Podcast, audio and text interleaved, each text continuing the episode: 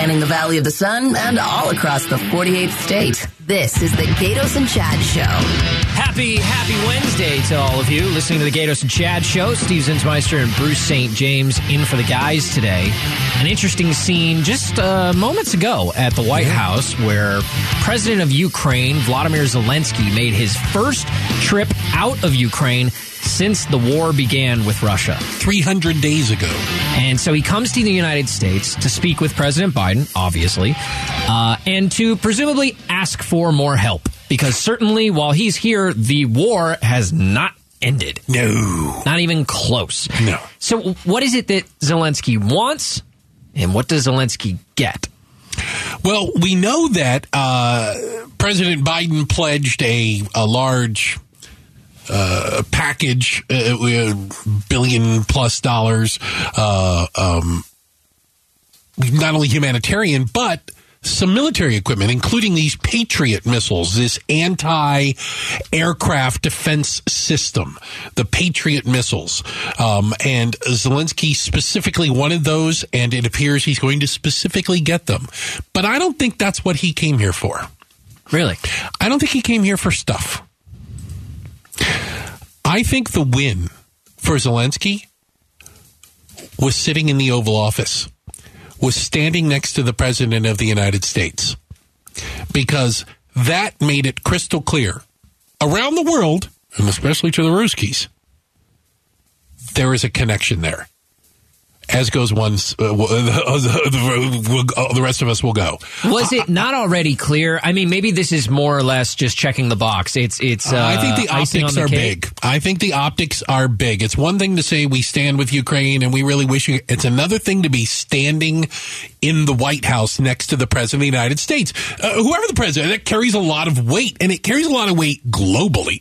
Not everybody gets invited into the White House. Surprisingly enough, you can't like you know you know. I don't even know what Suriname has, but you can't go, hey, can I come down to the White House? Because, you know, my neighbors would all of a sudden think I was pretty cool if I showed up at the White Yeah, House. Yeah, you don't you don't get to come just to impress people. Uh, certainly, the relationship has been there basically from the beginning. Uh, part of the role of the United States, and th- this is the line you have to toe, right? Is we stand up against tyranny across uh, across the globe in many different For cases. For the most part. Uh, even when you might argue we don't have a dog in the fight. A lot of people will tell you we're spending too much money supporting Ukraine Yeah. in this yeah. effort. Why, why, why are we involved in this? Part of the reason that Zelensky has to come to ask for those Patriot missiles that we haven't been sending Nope, nope. uh, is because there was. How do I put this? Part of the reason we didn't send those missiles to begin with, that it's taken a full year almost to even do that, is because those are long range missiles.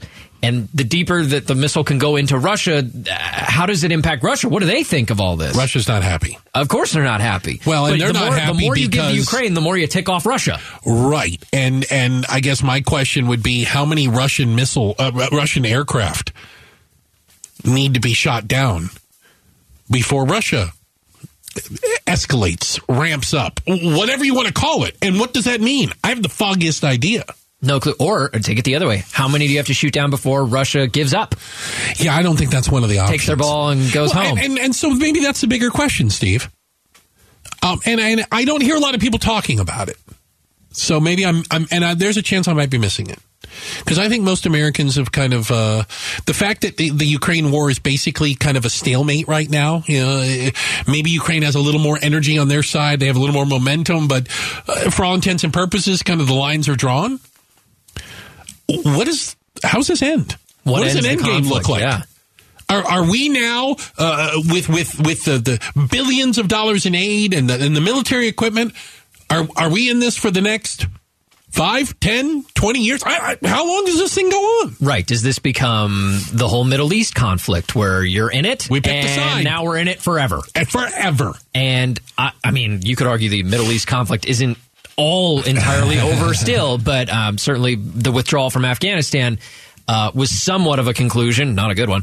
Um, Because this is a proxy war. Call it what it is. yeah, You know, and and we enjoy we the United States sticking it to the Ruskies. You know, when we can. Uh, we did it in Afghanistan the first time around, which is why the second time around they did it to us. Uh, you know, they they like to poke the bear and go in the other direction. Uh, who, how can we supply the people that are screwing with the United States? And we look to well, how can we help the people that are screwing with Russia? President Biden speaking today, uh, standing next to President Zelensky. As I said when Putin rolled his tanks into Ukraine in February, American American people are prepared to have us stand up to bullies, stand up for freedom. That's who we are as Americans. So why didn't we do that when uh, um, Putin invaded Crimea or invaded eastern Ukraine the first time? I'm not, I'm not trying to make an argument against what we're doing because I happen to think we're on the side of good. Uh, I, I will say that. But it took a long time for us to decide, okay, that's enough. Because it, it, Putin's been encroaching on this area for 12, 15 years now. And doing it a little bit at a time, a little bit at a time. And we finally went, okay, that's it. Come on. I, I suppose it's up to each individual administration as the president of the United States to determine where that line is. Mm-hmm. Okay, once we cross this point in a in a uh, conquest or in a in a war, that's when we get involved. Those are the decisions that are made by the commander in chief, and certainly which this, means they could change every four years. Also, exactly. Uh, well, we could imagine 2024. You get a Republican president. Mm-hmm. Uh, it could be DeSantis. It could be anybody. Trump again, God forbid. And they make the decision that you know what, we don't need to be involved in this Russia-Ukraine conflict. Yep, that's entirely possible. It's on. It's uh, yeah. It's for, we for have, debate. We have plenty of members of Congress, the House of Representatives specifically. I can think of a couple here in the state of Arizona yeah. that have voted against Ukraine, Ukraine, aid every Couldn't single time. Care less. It's a possibility that our opt- uh, that our view of what we should, what our role should be in this war, could change entirely in two years. Yeah, it gets back to kind Assuming of a it's still going fundamental: on. is the United States the world's policeman? Right. Do we need is to be it in our everybody's job business? that we need to go around the world and project our might, our power, and our beliefs on on others? You know, I I happen to think Vladimir Putin's a bad guy, and left unchecked, there's very little he wouldn't do. Do, do you know what I mean? Like I I don't think he has a lot of limits and lines. And on the flip side, I think Vladimir Zelensky is a good guy, and I think he's done a lot for his country, and he's on the front lines more often than any other leader I've ever seen for a country. I, I would say this: I think we're grading on a curve. Uh, I, I think for uh, uh, hey, compared to Putin, they're all good guys. yeah, true. You know what I'm saying? Good point. Uh, yes, and I I do think he's fighting for what he thinks is right, which is obviously his country, the the, the survival of Ukraine uh, as a as a country. How far is the United States willing to go? Are we going to go until every last Russian soldier is kicked out of Ukraine's original territory from what is it, the, twelve years ago, bef- bef- uh, be, until they leave Crimea? I don't think Putin's leaving Crimea um, unless you're going to be dragging him, uh, you know, behind the bumper of a car. That's the thing. As much as you might like Zelensky and he might be a good guy and you want to give him everything that he needs and asks for, it took almost a year for Biden to agree to send these missiles over Yeah. there. So you got to think to yourself, there is a line in the sand somewhere that the president is or isn't willing to cross. And if Zelensky's asking for this now, there's going to be something else down the road that he's probably going to come calling for. Well, and the worry is the fog of war can change everything. And one errant missile, we ha- remember that one thing? A missile landed in Poland, and everybody's like, Yeah. "Oh, you know, you know, one errant missile, one wrong thing. Uh, American advisors were in the wrong place at the wrong time. Rush, Russian military was in the wrong place. Right, you can see how this escalates. Coming up next, you don't need a quote unquote real job in order to make a living. I'll tell you why that is. It's next on the Gaydos and Chad Show. Arizona's news station, KTAR News 923 FM. The Gaydos and Chad Show, afternoons. And this portion of the program is brought to you by Parker and Sons Plumbing and Electrical, the two-time winner of the Better Business Bureau's Ethics Award. You know, Bruce, today I found two different stories about the same app that I hadn't really heard of before. It's called InstaWork. Instawork. InstaWork. It's an app where you can go and you can essentially post your skills and your, your resume and all that stuff. And Okay. it pairs you up with companies that have a need right now. Maybe it's a catering company or uh, you know something you can go and Uh, do like a short term. like a short term need. Not that it's Yeah. not like uh, it's a gig. Indeed.com. It's just Right. something for right now. They're not getting you a full time job or okay. even a part time job necessarily. They're getting you work for the day, the Really? afternoon, couple hours, whatever it is you're looking for, and it'll and it'll strategically pair you up. You could say, I, I want to work in the afternoons these days. Okay, then here's some companies that are looking for some hands. Afternoons, yeah, Thursday and t- Tuesdays. Anything from, and it could be jobs as you know, like twenty bucks an hour. It could be thirty five an hour, depending on what the job is and what your skill set is. And I found What two about for different people that have no today. skills? Asking for a friend. Uh, well, Sorry. Yeah, it's gonna be tough out there for uh, your friend. Okay. quote unquote friend. Um, this is, I think, the direction that we're going with not just our economy, but like the workplace in general. We've talked tons about how people are working from home. Oh yeah. They're doing maybe it's the same job that they already had before the pandemic. They're just doing it from home now. I walk over into our sales department all the time, and there's nobody there. Doesn't mean they're not working. They're just working They're from not a different working here. place. Yeah. exactly. uh, unfortunately, we have to come into the We, studio. we to have a lot job. of empty desks around here. But I think that this is something that's going to appeal, especially to a lot of younger people who aren't necessarily looking for a full time job, or maybe they're looking to supplement their full time job. I think this is hard for some people to wrap their their heads around.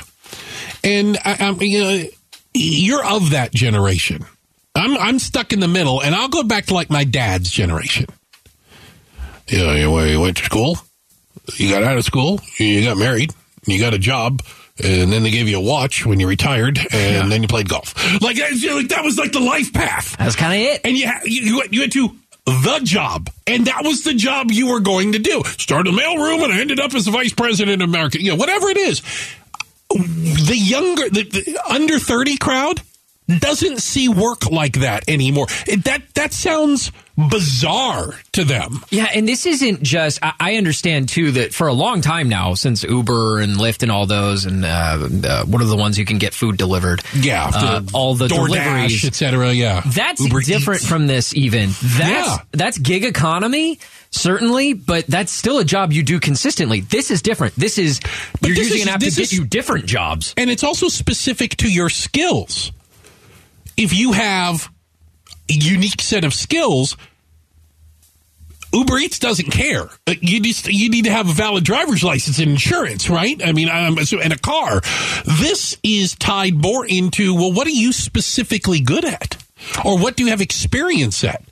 Yeah, so I was reading this uh, story from our TV partners over at ABC 15. Okay. They talked with uh, an individual who uses InstaWork to get different odd jobs. Like I, we used to call them odd jobs. Where you're Yeah. just kind of going and helping out. Yeah. Now it's not so odd because this person Well, he it's, says, it's temp work, but it's temp work for every industry. he says he makes a thousand to fifteen hundred bucks a week. Okay. Now, that's not otherworldly money. No. it's not life changing cash. But, but to work on your schedule, doing what you want when you want, and imagine if you're doing that in addition to a Ooh. full or part time job. Oh, that's right. Because what would stop you if you have other work or whatnot? Because this allows you to say, you can say no. Yeah, right? if you work a I some- can't do that. If you work a somewhat non-traditional work day, let's say it's it's a little earlier, like a seven to three or something. You're off at three. Do you want to spend a couple hours that night? Uh, maybe they need help setting up at State Farm Stadium for an event, and you go set up chairs and tables or something. You, I'm, I'm filling it out right now. I'm putting it when under skills. I'm putting in uh, Call of Duty. skills? Still working I'm on it. prestige level 250. Does that? That should help. You would think that would open up some doors. Hey, Kyler Murray has that skill, and he's the quarterback of the Cardinals. You know, it came out. Of, listen, did he really get injured, or was he just excited about the new maps downloading on Wednesday? I'm just saying. I think more and Just more saying. you're going to see this. That, and I do think you're right. I think it's the younger crowd. Certainly, I don't expect a lot of people in their 50s or older Look, to you start doing this. that. You say that, but as I think more and more people come around to the idea, it's the old uh, work to live or live to work. Right. You know, and as more and more people say, you know what, um, whether it was COVID or whether it was somebody, yeah, a lot of these companies don't have a huge allegiance to me. You know, I'm a I'm a I'm a line on a spreadsheet. You know, I'm a that's how they see me. So I'm going to work when I want to work, doing what I want to do. Maybe it's an analogy. I remember after my grandparents, they live here in town, surpri- Okay. in Surprise. Surprise! And they were There's Surprise! a town out there. Uh, Surprise! And I remember, obviously, they're retired. Um, and they're doing their own thing over there. This is years ago. My grandfather made the decision, you know, I could make some extra cash by helping out, you know, at the church, set up tables for, There you know, they host events for all sorts of clubs and stuff. I could set up the tables for an hour or two and make a couple extra bucks. That's exactly what this is. That's what it is. It's just you're doing that with many different companies to basically create a full time salary. Yeah. I think it's interesting. I'm so not other saying than Call of Duty, I have no other skills, and that's going to be okay. Well, surely we can come up with some. Will you help me fill it out? Yeah, during the Can I use some break, of your we'll, skills? uh, You ah, mind? man, boy, then you're really I've got pushing it. nunchuck skills. I've got ninja skills. Well, that's good. You could be attorney general with that. Okay. Uh, coming up next, Kari Lake has her day in court finally. She's trying to prove that the election was stolen from her. So, what's the evidence? We're going to dive into that next on the Gaydos and Chad Show. Arizona's news station, KTAR News 923 FM. The Gaydos and Chad Show. Except without Gaydos or Chad, Steve Zinsmeister and uh, Bruce St. James in for the guys today. Steve, we missed something Like what? yesterday. Uh, it's Chad's birthday. That's what it was. It was Chad's birthday. I feel horrible that we didn't mention it on air. Happy belated birthday, Chad. We should have thrown him a party. I mean, he's not here. For the I was going to say he would not have been. it's hard to do something for somebody's birthday when they're not present. I guess. Yeah. Okay. Happy birthday to Chad, belated. I'll bet you. I'll, I'll bet you anything. Chad did absolutely nothing for his birthday. Is that kind? That just feels like Chad. That's me. Like he'd be at I home. do nothing. He's like, I just want to play with Charlie, the four-year-old, and that's it. Yeah. For the longest time, I thought Charlie was a lizard. By the way, I thought that was a name. Uh, anytime he names somebody that you don't know, assume it's a lizard. uh, it's probably a good guess. Okay, it's it's some Uh, sort of a brings reptile. up Winston all the time. Yeah. As if it's a person that lives with him. Right. Lizard. It's a lizard. Yeah. So Charlie is a human being. I've met Charlie. There's Charlie's definitely there. a human. Okay. Would you say that it is a big day for one Kari Lake? Uh, yes and no. Okay. It's a big day, as in uh, Kari Lake and her campaign are getting their day in court. The uh, the Lake's attorneys are getting their uh, court prescribed five and a half hours to lay out their case uh, regarding the election and any facts or evidence and witnesses they have that they believe will change and not only prove that there was malfeasance God, I hope that word means what I think it means. But that the malfeasance led to, would lead to the overturning and the changing of 17,000 votes. So that's that's what makes the the standard, the the bar set so high for this is even if she does somehow manage to prove, her lawyers manage to prove that there was some wrongdoing. Okay, great, there was wrongdoing. Now prove that it overturned 17,000 votes that you lost by. So the good thing is she's getting her day in court. I said good and bad. The bad That's thing is, for her, yeah. Apparently they haven't proved squat. As a matter of fact, there's a telling point so far in testimony where uh, one the the cyber ninja lady, Uh yes, her name was Heather. Heather Honey, Heather Honey. uh, witness for uh, the plaintiff for the Lakeside. She was a manager during the Cyber Ninjas audit. uh, said that they, they believed that there were 50 ballots, five zero, Oh. that were improperly, I think they used the term injected or inserted into the count. So it has to do with chain of custody. Yeah. Okay. And so uh, the Maricopa County attorneys said, okay, so 50? A- any more? Well, that's what we know. So. Okay, so you're still seventeen thousand short. Like, like, will it? How about this? We'll acknowledge fifty. Now what? Well, and, and, and acknowledging that 50 ballots were wrongly misplaced is already a stretch. They haven't proved that. Didn't They prove just it. That was it. what she believed. I believe that this happens. and Like, that's been a lot of the testimony has been i think i believe and the judge even at some point has said um uh, is there any evidence that that that supports this belief There was even one point in the trial where they basically said, "Well, we believe that uh, somebody did something wrong with the mishandling of ballots," and they were like, Yeah. "Okay, great. Who is that?" who And they're like, "Well, I mean, somebody had to have made that Somebody, decision." Like, okay. that's not an answer. We've got That's it narrowed down to somebody, and you know, uh, uh, th- this is a court of law, and I believe something happened and somebody did it is not evidence. That does not count as evidence. So today is day one of a two-day trial. Correct. Um, to, uh, for the most part, I assume today was all about Kari Lake's side. Well, because the way the judge laid it out, he said it was going to be a two day trial. Uh, day one, he, goes, each side gets five and a half hours to present their side. And they took a lunch break and everything. So the, the, the plaintiff, the lake side, basically has used up their five and a half hours today. Which means tomorrow, I assume we're going to be mostly dealing with the defense, having an opportunity to call a few witnesses, do what they want to do to defend their case. But I mean, you and I have been joking about this all day. I think there's some seriousness to it. Tomorrow they probably stand up there and say, uh, "We're good." The defense rests. They talked themselves in circles all day yesterday. They Uh, threw if- a lot of stuff at the wall, and none of it stuck. Did they prove their 17,000 votes out there that would change this election? If not, the burden of proof is on the plaintiff. Right. It's on Kari Lake. If she doesn't prove, on, basically, if she didn't prove it today, we can't prove it tomorrow. She only you're probably today. not proving it tomorrow. Uh, the um, the judge has not allowed them to talk about the 2020 election. Uh, It's the- not relevant. It isn't. No, but the, At the. Lake, Lakes people want to keep talking about Yeah, it. they think it's relevant. Uh, and um, there was they brought this up that one of their arguments was that long lines led to people not voting. yeah, disenfranchisement. They're calling it. That's what they call it. Uh, by the law, you not waiting in line is not disenfranchisement.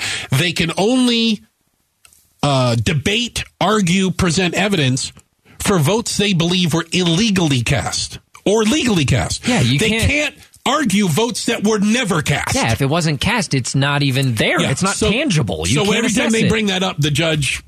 The judge shoots him down and says, throw that "You one can't- out. Yeah, that's you. I've hated the long said that. line thing all along. I, I, I equated it to, you know, in college, I was asked to write a paper and, you know, you got to turn it in online by midnight Friday night. And I'm a bit of a procrastinator. And, you know, you wait until midnight to go to turn it in, 1158, and I go to the website and the website's down. Yeah, 1159, I'm hitting refresh as much as I can. Website's down. We get past midnight, I can't turn in my paper. yeah. Deadline passed. And I go and talk to the professor and they say, well, you could turn it in and you'll get 50 points off. 50% of your grade. I still got to vote is, is the analogy. I still got to turn it in, but it's it's my fault. It's my responsibility to be there when you need to turn in the paper or when you need to vote. Yeah. It's nobody else's fault that you didn't want to wait in the line. again, and, and and this this this hearing is being uh, live streamed. It's on uh, the, the the website for the for the court, Maricopa County Courts. Um, but we're also following some of the the the court watchers, the election experts, and lawyers. And again, what I'm getting is that. Most of the quote unquote evidence that's been presented by the Lake campaign today Evidence. is feelings, thoughts, somebody somewhere must- must have done something, but that they cannot point to any actual tangible facts, I which think, is uh, not a surprise. I think if nothing happens significant today, we're probably not going to see anything major tomorrow. And Kari Lake will claim victory.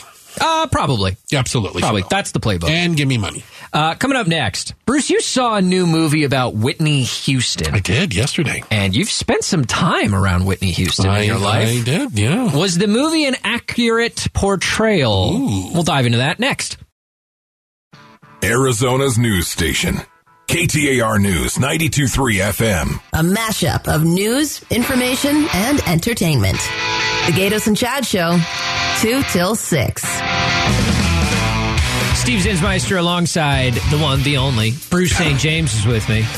I think maybe some people don't know this about you, Bruce, but uh, you've lived a, quite an interesting life.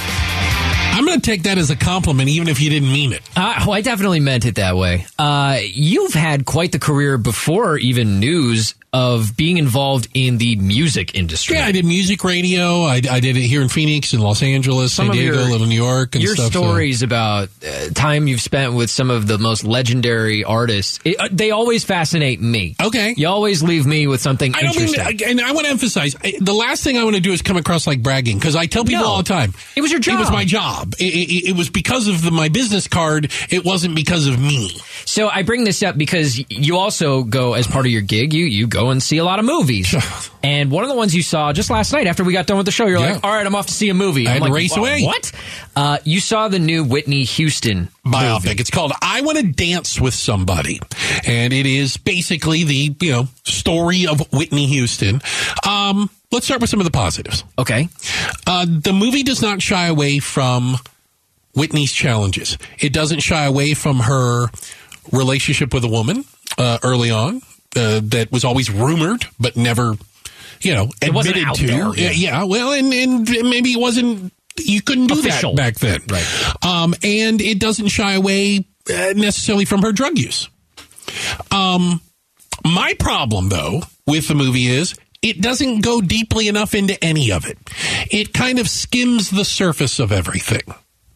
Um, and it is the type of the type of film where the songs they're the amazing Whitney Houston songs. Right. From the national anthem to I Want to Dance with Somebody to, you know, I Will Always Love You. It's those songs. And the, the vocals are Whitney.